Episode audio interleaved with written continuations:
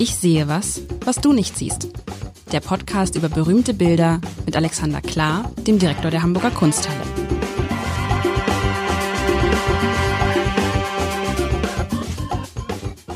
Herzlich willkommen. Mein Name ist Lars Heider und die letzte Folge, wobei das nicht stimmt, die letzte Folge, lieber Alexander, denn wenn es die letzte Folge gewesen wäre, gäbe es ja diese Folge nicht.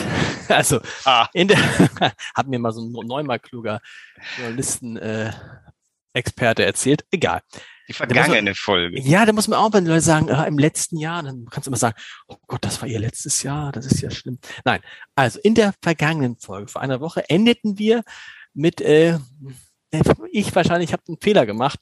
Ich habe dann gesagt, du hast mir in jetzt seit vielen, vielen Wochen immer nur nämlich zurück, immer Bilder mitgebracht und keine Skulpturen, worauf du sagtest, komisch, mir hat gerade heute jemand gesagt, ich, du magst ja auch keine Skulpturen, äh, Alexander. Und da hättest du gesagt, doch, du liebst Skulpturen. Das müssen wir jetzt vorab klären.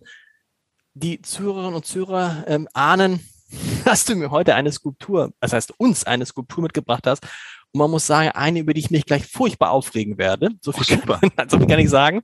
Aber äh, wie ist es dein Verhältnis zur Skulptur? Was, warum gibt es da Leute in deinem Umfeld, die dir sagen, ach Alexander, du magst ja keine Skulptur? Es war im Kontext dieses Podcasts, das, irgendwie, man hat den Eindruck, dass, äh, ich glaube, sie hat das gesagt, weil sie meinte, dass wir viel zu selten Skulptur haben. Und ich habe nachgedacht, das liegt vielleicht einfach darum, daran, dass ich schon die Kunsthalle mehr als ein Gemäldemuseum wahrnehme, also ähm, ich revidiere das auch gern mal.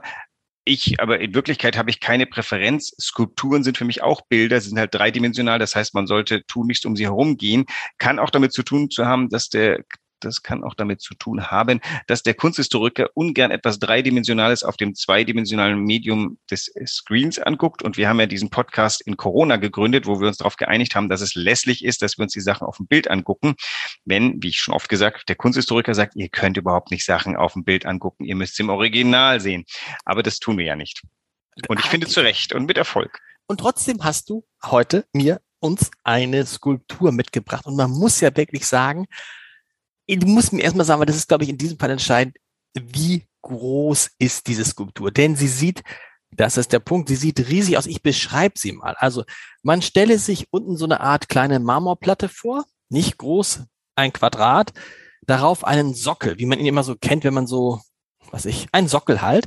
Und von diesem Sockel aus geht ein riesiges, extrem langes, langes, langes, langes, langes, langes Luder, hätte ich beinahe gesagt, ne? Das lange Luder. Kennst du das Kinderbuch? Nein. Nein, kennst du nicht.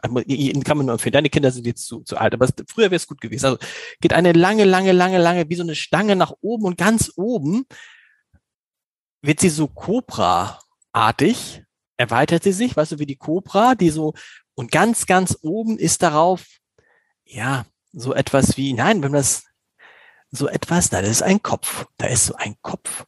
Es hat was von so einem Schamanenkopf, ein ganz alter, weiser Mann mit einem ganz, ganz schmalen Kopf, ganz schmales Gesicht, alles irgendwie, irgendwie, alles ist so irre in die Länge gezogen. Äh, man erkennt aber zwei Augen, die Nase, den, den Mund, so hat er hat so, weißt du, es erinnert mich an so, so Comic-Zeichnungen, da wird das auch so, der Mund, der dann so nach unten geht und hat irgendwie so einen Hut auf oder irgendwas hat er da auf. Das ist auch Nee, einen Hut hat er nicht, aber ähm, was ist es? Ist ein, was ist es? Ist, ich glaube, die Haartolle oder so. Ja, also irgendwas ist es noch, geht es nur so. Aber wie, also dieser Mensch, der da steht vor uns, wie lang ist der? Wie lang ist dieses? Diese Skulptur ist tatsächlich äh, lebensgroß, also ist äh, 1,67 Meter hoch, nur okay. ist nicht kleiner als ich. Ähm, wir tun es auch meistens. Bist du so auf, klein? Das müssen die Leute jetzt mal ich wissen. Bin, ich bin 1,72. Oder Tatsächlich? Nee, ich glaube, der Nein, Pass du bist doch größer. 1,74 sagt er vielleicht. Nee, nicht wesentlich. Ich bin schon, oh. also meine Frau ähm, überragt mich nicht, aber ähm, ist das, das ist interessant, weil wir haben jetzt, okay, haben wir einen Mann oder eine Frau hier? Mit 1,67 Meter würde man eher denken, eine Frau, aber ich habe jetzt gesagt, ein älterer Mann, wobei man im Alter ja auch immer noch ein bisschen kleiner wird. Also ich hätte jetzt fast gesagt, wir haben eine Figur vor uns. Und ähm, ich, äh, ich, der Gedanke kam mir eigentlich, äh, als ich den Otto Müller von letzter Woche ausgewählt hat. Da hatten wir etwas, was direkt nach dem Ersten Weltkrieg kam. Und ähm, ich, jedes Mal spielt Thiel Briegleb bei uns eine Rolle, der sich so aufgeregt hat über den Nei und dass der, dass der doch nicht nach dem Zweiten Weltkrieg so hübsche Bilder hat malen können. Und ich denke mir, meine Güte, wie soll man denn sonst malen? Und hier haben wir vielleicht etwas, was Thiel Briegel besser findet, nämlich eine Art Problematisierung der Welt nach dem Zweiten Weltkrieg. Diese Arbeit ist nämlich von ähm, 1948, 49 okay. und ähm, hat jetzt nichts direkt mit dem Krieg zu tun, aber wir haben im Endeffekt zweimal Kunst, die in unmittelbarer zwei bis drei Jahre nach einer Menschheitskatastrophe geschaffen wurden und mit der ganz stark in Zusammenhang gebracht werden, aus unterschiedlichen Gründen. Beim Otto Müller war es ja so, das ist diese, der, der Versuch, die Welt sich neu zu sammeln, in, in der Einfachheit des Menschen, im Zurückgehen auf den Menschen ohne Uniform an, ohne Kleider an, in der Natur nichts Böses dabei, der Mensch, der keinen Schaden anrichten kann, der mit sich selber und seinem anderen im Reinen ist. Und hier haben wir ähm, also das tatsächlich die Figur fällt auf wegen ihrer Länge. Äh, stopp, aber bevor ich jetzt lange weiter doziere, was hat dich daran aufgeregt? Das würde ich gerne vorab wissen. Du hast gesagt, ah. du bist äh, mindestens enerviert von dem Ding. Ja, nee, auf, nee, das ist, das ist jetzt gemein, ja. Auch, nee, ich dachte nur irgendwie, ich machte das auf und dachte, was ist das? Es war so, äh, es war einfach nur lang und schmal. Ausgemergelt. Ausgemergelt, genau, das ist es. Dieses ausgemergelt, dieses, es ist ja auch, es ist kein, das habe ich ja jetzt vielleicht falsch beschrieben, von diesem Sockel ausgehend, es ist kein nach oben gehender, langer, so, so ein Stahlding, was so glatt ist, sondern es ist in sich verwirbelt. Es hat so ganz viele Verwirbelungen, ist auch nicht, ist nicht klar, ist nicht schön, ist irgendwie, wie gesagt, ausgemergelt ist ein guter Punkt. Und dann ist oben dieser kleine Kopf, dieser viel zu kleine Kopf für diesen seltsam dünnen, schmalen Körper. Es ist ja wie ein, ein bisschen auch wie so ein Mensch, der vergeht oder so. Aber jetzt, wo du sagst, ah. dass es nach dem, nach dem, nach dem zweiten, nach dem zweiten, ähm, nach dem zweiten Weltkrieg war, dann passt es ja irgendwie wieder schon. Aber ne? wenn du jetzt sagst, vergeht, hätte ich jetzt fast gesagt, das ist was anderes als ausgemergelt. Also geht ja nach dem Zweiten Weltkrieg könnten beide Assoziationen einem, einem durchaus äh, Vergnügen, oh nein, könnten beide Assoziationen valide sein. Ja. Nämlich die eine ist, das ist natürlich, die, die Welt nach 1945 war erstmal hungrig und äh, nicht einfach zu füttern, weil gefüttert wurden die Armeen und nicht die Menschen. Aber man verbindet ja auch mit diesem langen, erhabenen, majestätischen Schlankheit, sowas wie vergeistigt, vergeistigt sein, dass äh, die nicht abhängig von seinem Körper. Diese Figur braucht ihren Körper nicht, die denkt gar nicht an Dinge wie Darm mit Charme, sondern das ist ein der wenig Körper, viel Humanismus. Ja, es ist genau das. Das ist interessant, weil es ist für mich ist es symbolisiert es entweder sowas wie das Ende oder den Anfang. Hm. Auf jeden Fall ist das so durch dieses, die, das, weil der, die Figur, de facto ist es ja so, die Figur steht. Sie liegt nicht, sie sitzt nicht und sie ist, und wenn du sagst, sie ist 48, 49 äh, geschaffen worden, dann hat man natürlich diesen sofort sozusagen diese, diese Verbindung. Jawohl, wir stehen noch. Uns gibt es noch. Wir sind noch da. Egal was passiert. Wir stehen aufrecht.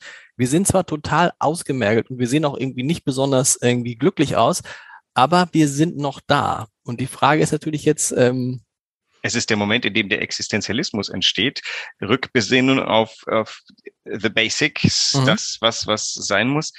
Ähm, Entschuldigung, jetzt habe ich dir das Wort abgeschnitten. Nein, du hast mir das Wort abgeschnitten. Ich habe mich gerade gefragt, hast du eigentlich schon gesagt, wer das gemacht hat und wie es heißt? Nein. Ah, habe ich nicht. Äh, Alberto Giacometti, ein äh, Schweizer, ein Graubündner, ähm, äh, zu dem Zeitpunkt auch schon lange in, in ähm, Paris lebend. Der hatte sich schon vor dem Krieg den Surrealisten angeschlossen, war aber immer so ein bisschen ein Einzelgänger. Also der, die Surrealisten haben ja viel versucht, Leute zu vereinnahmen. Ihn konnten sie nicht so richtig, äh, sie konnten eben auch nicht von sich stoßen. Der blieb immer ein bisschen für sich äh, und hat ein großartiges Werk, sowohl, der ist auch in der Kunsthalle mit einem Gemälde vertreten, er ist mit dieser Skulptur vertreten. Man muss dazu sagen, der Guss ist ähm, drei Jahre später als der Entwurf, nämlich von 1952, 53, was nichts an seinem Wert oder seiner Validität ändert.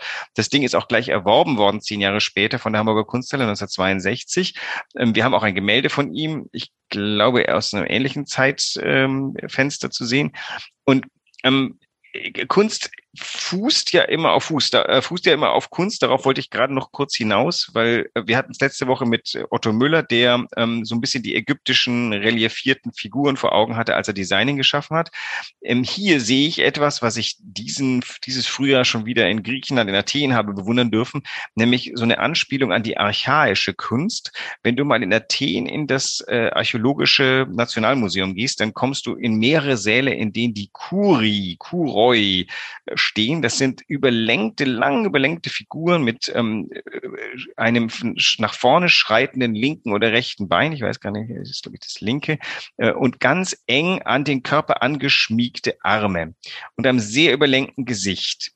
Ich bin überzeugt, dass ähm, Giacometti, ich, der hat, glaube ich, wie alle Künstler den Louvre gerne besucht und der hat dort äh, nicht nur das Ägyptische gesehen, sondern auch das Altgriechische und der hat die gesehen und es hat ihn wie Donner gerührt, denn diese Vergeist, also diese Kuroi, das sind sehr geistige Figuren, weil sie sind sehr stilisiert. Und das, glaube ich, hat er im Sinn gehabt und er dachte, das will ich mal ausprobieren. Und der kam natürlich zu einer viel radikaleren Lösung, weil im 20. Jahrhundert ist alles radikaler und die ist einfach super dünn, keine Ahnung, zwei Finger dick an mancher Stelle und so ganz nach oben getan. Und ich vermute mal, wer auch immer das gießen musste, hat den ordentlich verflucht. Aber es steht vor uns und ähm, hält es, seit. Und es heißt wie? Die Arbeit heißt Stehende. Das ja wiederum. Eine Frau, du hast recht. Nee, Stehende, stopp, stopp, stopp. Ist es die Stehende? Nicht die stehen, einfach Stehende. Oder ist, genau, aber also es ist nicht aber, Stehender. Ja gut, aber es könnte Stehende, es könnte natürlich auch sein, dass er damit Figur. sozusagen, dass er, dass er, dass er damit mehrere Leute meint, dass sozusagen diese Figur Pars pro Toto steht. Und man sagt also, das ist ja lustig, ne, dass man sagt, also man, da steht sie. Also ist, man denkt ja auch, wenn hier stehe ich, ich kann nicht anders. In dem Fall gilt das vielleicht auch. Und es ist verhungert, ausgezehrt, ausgemergelt, aber mit dieser Assoziation jetzt nach dem Weltkrieg, aber ich bin noch da. Ja. Ich gibt's noch, ich lebe noch. Ähm, also auch wenn die, ich so aussehe, wie ich aussehe, lebe ich noch. Also oder ist es zu, oder ist das ein Tick zu viel eigentlich? Interpretiert man dann da irgendwas rein, was der, weil ich finde, bei so einer Skulptur fragt man sich ja, damit will er ja was sagen. Der beschreibt nicht irgendetwas, was es gibt, sondern etwas sehr, das muss ja eine Botschaft haben, die über diesem, dieses, diese, diese Stange, diese Bohnenstange, die noch umgeht, hinausgeht.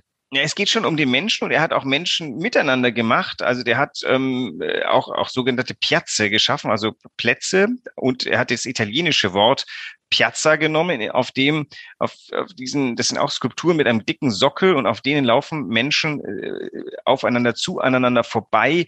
Die sind aufeinander bezogen und auch wieder nicht. Und ich glaube, diese, diese lange Dünnheit hat auch was von Einsamkeit, von, von Solitär. Mhm. Also ich glaube nicht, dass er den Plural gemeint hat, weil wenn er den Plural äh, machen wollte, dann hat er die Piazze gemacht und nicht die Stehende. Ich würde sagen, maximal wäre, dass man sagt, Stehende in Klammern Figur und dann ist auch wiederum das Geschlecht egal. Ich weiß nicht, also ich komme immer nicht so sehr zum Schluss, dass es sich hier um einen Mann oder eine Frau handeln können. Du hast ja sehr, sehr stark einen Mann gesehen. Ich da, weil oben das Gesicht hat, hat was von einem, äh, von einem alten Mann. Das kommt ja auch noch zu. Ja. Können wir uns darauf einigen, es ist keine junge Figur oder ist Absolut. es oder ist es doch eine junge Figur, aber sie ist so ausgemergelt von dem Krieg. Ich meine, wie sahen, ich weiß es nicht, wie sahen junge Menschen nach dem Zweiten Weltkrieg aus? Erwachsen. Ja. Äh, es ist eine uralte Figur. Das ist ja auch was, dass die Generation der, keine Ahnung, 1938, 36, 38 geboren, die sind um ihre Jugend betrogen worden. Mhm. Und zwar in ganz fiese Art und Weise. In, in doppelter Weise, sie haben als junge, verführbare Kinder sehr, äh, ganz stark etwas angehangen, von dem sie nach 45 erfahren mussten, dass es total falsch war. Das konnten sie als Kinder nicht wissen. Das heißt, die sind äh, begeistert in die Hitlerjugend gerannt, sind abgerichtet worden und 1945 wurde ihnen recht deutlich gemacht, ihr seid wohl irre geworden. Die Typen, die euch hier in den Verein reingeholt haben, die haben gerade Millionen Juden umgebracht. Das ist also die Generation meines Vaters und meines Onkels, die zufälligerweise 36 und 38 sind. Meine Mutter ist 38 geboren, aber die, die waren, als der Krieg zu Ende war, sieben, ne? Ja, und ja, aber äh, das ist halt, ja, vielleicht noch ein bisschen älter, keine Ahnung, genau. noch 30 geboren sein, aber ähm, also die, die prägende Momente, die, das ist ja auch schon mit, mit äh, drei, vier, fünf, sechs, sieben, kriegst du ja so viel mit, dass es, dass es auf dich einwirkt. Und die waren dann halt einfach, die, die mussten ja dann irgendwie damit umgehen und ich denke schon, die, auch das ist nicht Zufall, dass, dass ähm, diese Rebellion der 50er Jahre, die den 60ern, ist ja auch lustig, wir denken immer bei Rebellion an 60er und, und 68. In Wirklichkeit begann die Rebellion schon ein bisschen früher, bloß im kleinen Familienkreis. Mhm.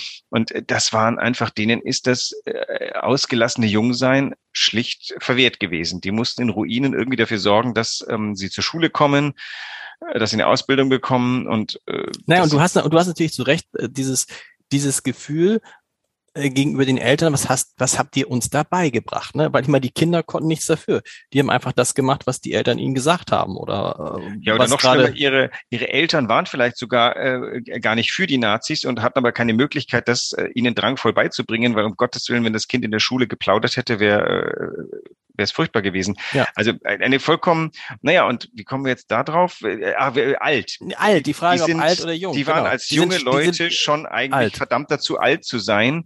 Ähm, ja, du hast natürlich recht, äh, wenn man 38 geboren war, man einfach vielleicht einen Ticken zu klein. Also nehmen wir noch eine Spur früher, aber so die, die Generation ein bisschen älter. Naja, und äh, dann guckt man auf all diese Dinge, der auch der, der Ernst, mit dem erst einmal losgelegt werden musste in allem. Wenn du dir anguckst, so, so äh, Reden in Kunsteröffnungen, ähm, all das in den, das ist eine Sprache, wo du denkst, was, was, ähm, was ist, liegt denen auf der Zunge? Bleischwer. Ja klar, das kann man sich gar nicht vorstellen. Heute natürlich muss das damals 10, 20, 30 Jahre danach noch eine unfassbar ernste Zeit gewesen sein. Ne? Wenn du da, also man heute, äh, Armin Laschet hat auch an der falschen Stelle gelacht bei dem Bundestagswahlkampf, aber damals, ich glaube, ausgeschlossen. Die war, Lachen, Lachen war eigentlich schon ausgeschlossen nach all dem, was passiert war, oder? Wobei es war ja auch keinem zum Lachen zumute. Wobei interessanterweise auch die Nazis auch nicht berühmt für ausgelassenes Lachen war, denn Pathos und äh, völkisches Aufstehen waren ja äh, heilig, heilige Dinge waren da überall. Das ist ja interessant eigentlich, dass dann nicht eine Generation erstmal gesagt hat, wir werden albern. Wobei das war so. Dann kommt Rock'n'Roll und die sagen, das, das hier ist meine Rebellion. Ich tanz euch den ganzen Mist äh, mal vor. Ähm, und, und das ist halt, er ist natürlich, er ist, er ist da erwachsen, Giacometti, und seine Künstlerriege, die gehen jetzt damit um. Also du meinst, diese Skulptur fängt dann einfach das Lebensgefühl 48 ein? Naja, diese Skulptur drückt erstmal aus, was Giacometti ausdrücken wollte. Und Giacometti war jeden Tag im äh, Café de la Coupole und hat mit seinen Kumpels da gesessen. Das Lebensgefühl war, war im Schwange. Und ähm, dann lass ihn mal im, im, im Louvre das sehen und sagen, das will ich auch ausprobieren. Dann ist ja der erste Grund schon, er wählt sich was Bestimmtes aus, nämlich Figur mit Pathos. Mhm. Und ähm, ist natürlich interessant, Pathos war auch zu der Zeit. Ich meine, alle, alle, Pathos war überall. Ist das jetzt dann von ihm vielleicht antipathetisch gemeint, dass er das so überlenkt? Aber ich glaube nicht, dass es Giacometti hat es ernst gemeint. Das ist keine Karikatur hier, sondern es ist wirklich der Versuch, etwas in Form zu bringen, was formal einen Gedanken unterstützt. Wie schwierig, ja, wie schwierig ist es, so eine Skulptur heute zu inszenieren. Wir haben das äh, bei ein paar Beispielen in den vergangenen Wochen gehabt, dass ihr Räume hattet, die wie gemacht waren. Denken wir mal an die vier Jahreszeiten, die wie mhm. gemacht waren dafür. So eine Skulptur, die sehr schlank, sehr hoch ist, ähm, die man ja kaum, ich will sagen, die man kaum sieht, weil die kaum Fläche hat, ne? Du siehst sie ganz stark, wenn du sie vor einer großen leeren weißen Wand aufstellst. Okay dann sieht man, also ich konnte es erst einmal mit erleben, ich habe äh, ganz am Anfang mal war ich, äh, als ich ganz neu war, haben wir mal eine Sammlungshängung gemacht, wo wir so die 50er Jahre zueinander geworfen haben, 50er bis ähm, ich, die Ausstellung hatte irgendwie einen schönen Namen, früher war schon immer jetzt oder sowas ähnliches oder wie auch immer. Und da haben wir, da haben wir alles so von den 50ern bis in die 60er, was eben äh, Figur gegen Abstraktion war. Und ihn haben wir natürlich unter Figur gebracht, der aber äh, auf seine Art und Weise abstrakt war. Die Idee dieser Ausstellung war es, die, die beiden Begriffe figürlich und abstrakt mal kurz zu hinterfragen und festzustellen, dass es eine sehr, sehr grob schlechtige Einteilung mhm. der Dinge ist. Denn diese Figur ist ganz schön abstrakt, hätte ich jetzt mal gesagt. Also diese hier. Diese ist sehr, sehr abstrakt, oder? Du wirst es auf eurem Zeitungs, äh, auf der Zeitungsseite sehen. Es könnte sein, dass ihr es ein bisschen bereut, es auf Seite zwei zu bringen, wo ich es natürlich gut aufgehoben wissen ja. wollte, weil es wird nach vorne durchdrücken vielleicht, weil es so grau ist. Auf der anderen Seite, es wird auf der, also wenn ihr das so schön wie immer macht, unten dann den Text äh, ganz sparsam. Ja, man muss gucken, wie man das ist. Seite. Eigentlich ist es ganz schön natürlich, wenn eine, ich bin ein großer Fan von so hochformatigen Bildern, weil die, die, die Seite so eine Streckung in die Seite bringen. Zusätzlich. Mhm. Eigentlich sind Hochformate total schön, aber hier ist halt im wahrsten Sinne des Wortes nicht so viel dran. Was mich interessieren würde, wenn du durch die Sammlung und so gehst, ne? Ich habe das neulich mit jemandem gesprochen, der sich mit Wein gut auskennt und habe ihn gefragt, weißt du denn, welcher Jahrgang das ist? Er, er sagt, nein, ich weiß, ich kann sagen, welche, äh, welche Rebsorte das ist und ich kann vielleicht sagen, die Region, aus der er kommt, Jahrgang fängt an schwierig zu werden. Beim, beim Testen, beim Schmecken. Beim Schmecken. Wenn du jetzt so eine Skulptur siehst, weißt du dann ungefähr aus welcher Zeit die kommt? Oder kannst ja, du da nein. voll, oder kannst du da voll daneben liegen? Nee, in dem Fall weiß ich das sehr genau, weil es ist ein bisschen auch mein, mein, äh, meine Spezialregion. Wobei, das muss ich sagen, als Kunsthistoriker so etwas nicht sofort einordnen zu können, dann hätte ich gesagt, du sollst sofort rübergehen in die andere Fakultät und Jura studieren. Das ist so. Ähm, Echt? Also, da, für den Kunsthistoriker ist das Wichtigste zu sagen, ich kann die Zeit einordnen, aus der das kommt. Das ist das, das, naja, das also, ist äh, nicht das Wichtigste, aber der, der Punkt ist, du hast als Kunsthistoriker einen riesigen Katalog von Kunst im Kopf. Der reicht im schlimmsten Fall von der Archäologie bis heute. Also ich habe ich hab klassische Archäologie studiert, ich habe christliche Archäologie studiert, das deckt schon mal ab, äh, sagen wir mal grob äh, 700 vor Christus über Christus hinaus. Dann beginnt auch schon ähm, die nachchristliche Phase, wo der Übergang christliche Kunst, Byzantinistik, das alles geht bis vielleicht kann ins Jahr 1000 und dann beginnt schon die Kunstgeschichte.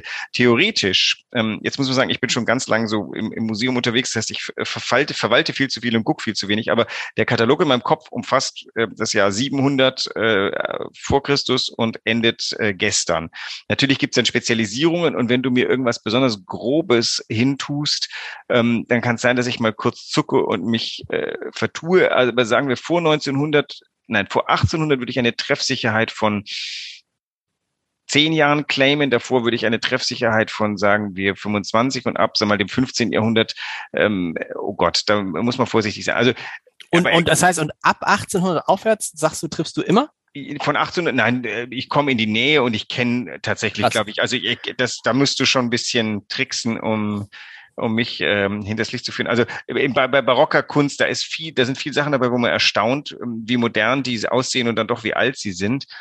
Aber Giacometti sollte jeder Kunstgeschichtsjünger erkennen und sollte auch wissen, dass das äh, äh, hier so Nachkriegsware ist. Und weil man ja immer viel lernt in diesem Podcast durch dich, du hast eben gesagt, wann endet die Archäologie und wann beginnt die Kunstgeschichte? Da gab es irgendwie tausend, was hast du gesagt, tausend? Naja, du kannst sagen, äh, also ich, äh, oh Gott, jetzt könnte ich mich bloß machen vor den klassischen Archäologen. Ja. Wann hören die auf? Also äh, Rom Rom nimmt die klassische Archäologie, glaube ich, mit, würde ich jetzt mal sagen. Das heißt, äh, lass, ähm, lass die vielleicht, wenn sie großzügig sind, mit äh, 410 nach Christus ungefähr enden, aber vielleicht sind die auch großzügig und nehmen alle römischen Sachen bis wirklich, ähm, also das ist der letzte, der letzte römische Kaiser, aber dann kommen ja noch so Theoderix und ähnliche mhm. Dinge, Ravenna. Das, also die klassische Archäologie, würde ich sagen, endet irgendwo mit den Römern, aber hat ihr Spezialfeld vor, vor Christi Geburt. Die christliche Archäologie beginnt mit dem Urchristentum der Katakomben, ähm, das ist schon äh, relativ früh, hat ihre erste Hochzeit mit dem Kaiser Konstantin und dessen Kirchenbauwerken. Und wenn sie in die Byzantinistik rübergeht, kannst du da wirklich bis übers Jahrtausend hinaus, also Byzanz, Konstantinopel endet äh, 1453, 54, 56, irgendwo da. Ähm, äh, dann endet es, glaube ich, irgendwo. Und, und dann beginnt die Kunstgeschichte? Die Kunstgeschichte beginnt wiederum, also wir nehmen so äh, nachrömische Dinge in Nord, also die Kunstgeschichte widmet sich zuallererst mal eher dem, dem nördlich der Alpen und äh, beginnt halt mit äh, nachrömischen Hinterlassenschaften. Das sind so Reliefs aus der Merowingerzeit, ähm, aber so die, die Architektur greift, also mit, mit Karl dem Großen setzt es allerspätestens ein. Okay. Das ist immer so ein bisschen wie der Lehrstuhl sich aufstellt, würde ich mal sagen. Aber die Grenzen sind fließend und äh, ich persönlich äh, möchte nichts von all dem missen. Es ist ja auch eine kontinuierliche, das ist etwas, wo ich immer wieder sagen muss, diese Einteilung in Epochen ist eine furchtbare Krücke und teilweise sogar im Weg. Also wenn du sagst Barock und dann sagst du irgendwie, das ist diese geschnörkelte, vollkommen perspektivisch durchgeknallte Malerei, äh, Barockarchitektur, dann weiß nicht, nicht alle, also davor ist der Manierismus, der ist auch schon durchgeknallt. Gehört der mehr zum, zur Renaissance, ja, nach offizieller Erzählung schon. Also das sind ähm, diese Epochengrenzen, finde ich mal ganz furchtbar. Ich mache lieber so, so, so schlagartige Dinge. Kann, hier ist ein, hier ist Amerika gefunden worden, das ist immer ein guter, so äh, mhm. vor 1492, nach 1492. Am Ende ist es doch so, es hat mit wirtschaftlichen Dingen zu tun, mit der Möglichkeit dies oder jenes, ähm, äh, und das geschieht halt durch in Geschichte manifestierten Dingen. Und das ist ja dann am Ende auch so, dass man auch anders als beim Wein nicht sagen kann, das war jetzt ein guter Jahrgang oder eine gute Zeit, sondern jede Zeit war so, wie sie war. Jede Zeit war so, wie, wie sie war. Ich habe früher immer gedacht, wie kommt das denn, dass es im spätrömischen Reich die Kunst so vor die Hunde gekommen ist? Da gab es Porträtbüsten im ersten Jahrhundert nach Christus, die sind so naturalistisch. Du meinst, den Menschen zu kennen. Dann wird's immer grobschlächtiger und Porträts vom Kaiser Konstantin, die sind so, das ist, das ist nicht mehr der Typ, das ist irgendeine Figur mit einer großen Nase.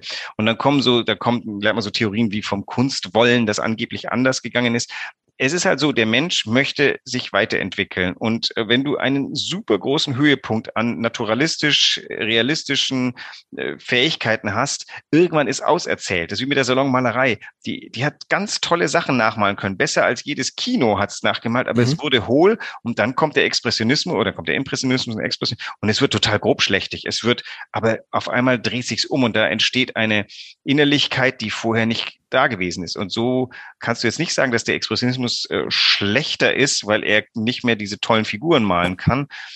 Ich glaube, es, wir kehren auch wieder zurück. Es gibt mittlerweile Maler, die können super Fotorealist. Ah, Fotorealismus gab es auch noch zu einer Zeit, wo man gesagt hat, oh Gottes Willen, das kann das Foto besser. Also der Mensch sucht und äh, findet immer wieder. Und da ist nichts besser und nichts schlechter. Es ist. Das hast du schön gesagt. Und wir sind wieder nächste. Soll ich mir wieder was wünschen? Nee, ich, ich finde das mit den Überraschungen. Nee, es ist so, ich würde mir gerne mal so was ganz. Haben wir schon mal so richtig dekadente Sachen gehabt? Haben wir auch schon gehabt, ne? Dekadenz. Dekadenz. Das ist Jammer, dass wir nicht das Musée d'Orsay sind, sondern hätte ich gesagt, die Römer der Verfallszeit. Genau. Und, oder, oder weißt du was, oder so ein bisschen so, wie so, so, so, das, gibt es irgendwie so Bilder, die das deutsche Jammern? Dieses, Jammern. dieses klassische Jammern, weißt du, dieses, diese deutsche Angst oder so. Äh, Dekadenz, deutsche Angst, das irgendwie. Das sind aber zwei Bilder, oder? Das sind zwei Bilder. Wir, wir okay. zwei Bilder. Bis nächste Woche. Tschüss. Bis dann. Ciao.